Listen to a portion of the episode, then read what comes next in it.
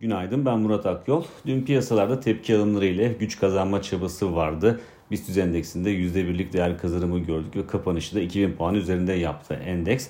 Daha önce de sık sık vurguladığımız gibi burada önemli olan teknik açıdan baktığımızda 2000 puan üzerinde kalınması. Dolayısıyla daha güçlü değer kazanımları, daha güçlü bir eğilim oluşması için endeksin bu seviyenin üzerinde arka arkaya kapanışlar yapması gerekir.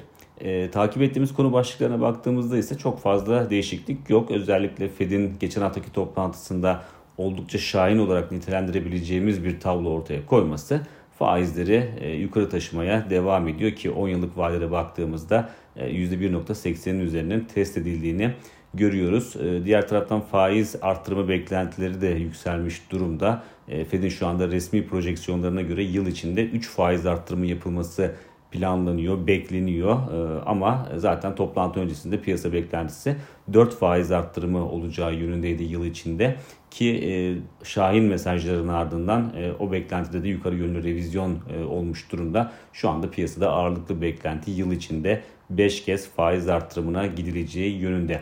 Ve burada önemli olan Fed'in ekonomi ve piyasayı bozmadan enflasyonu ne derece e, kontrol altına alabileceği olacak. Piyasalara yön verecek unsur da esasında bu olacak diyebiliriz. Bunu da zamanla göreceğiz.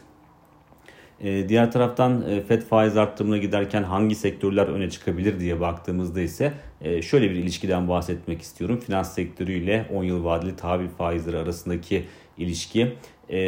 geçmiş dönemlere baktığımızda 10 yıl vadeli tahvil faizlerinin yukarı yönlü gittiği dönemlerde finans sektörünün de S&P 500 endeksine kıyasla daha iyimser bir eğilim sergilediğini çok net bir şekilde görebiliyoruz. Dolayısıyla Fed'in yıl içinde 5 kez faiz artırımına gitmesi bekleniyorsa e, özellikle finans sektörünün S&P 500 endeksine göreceli olarak baktığımızda e, yıl içinde daha güçlü bir performans sergileme olasılığında biraz daha yüksek olduğunu söyleyebiliriz.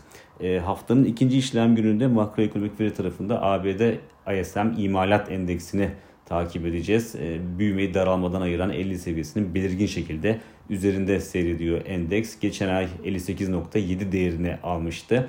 E, bu ay e, geride bıraktığımız ayda bir miktar geri çekilme bekleniyor ki şu anda ortalama piyasa beklentisi de 57.5 seviyesinde bulunuyor. Endeksin ISM imalat endeksinin özellikle borsalarda da korelasyonunun e, yüksek olduğunu söylemek mümkün. E, burada önemli olan beklentilerden ne derece sapma olacağı. Beklentilerden çok ciddi bir sapma görmezsek yani 57.5'tan çok fazla uzaklaşmazsa endeks e, piyasalara yansımasının da limitli kalacağını söylemek mümkün. Bir sonraki podcast'te görüşmek üzere.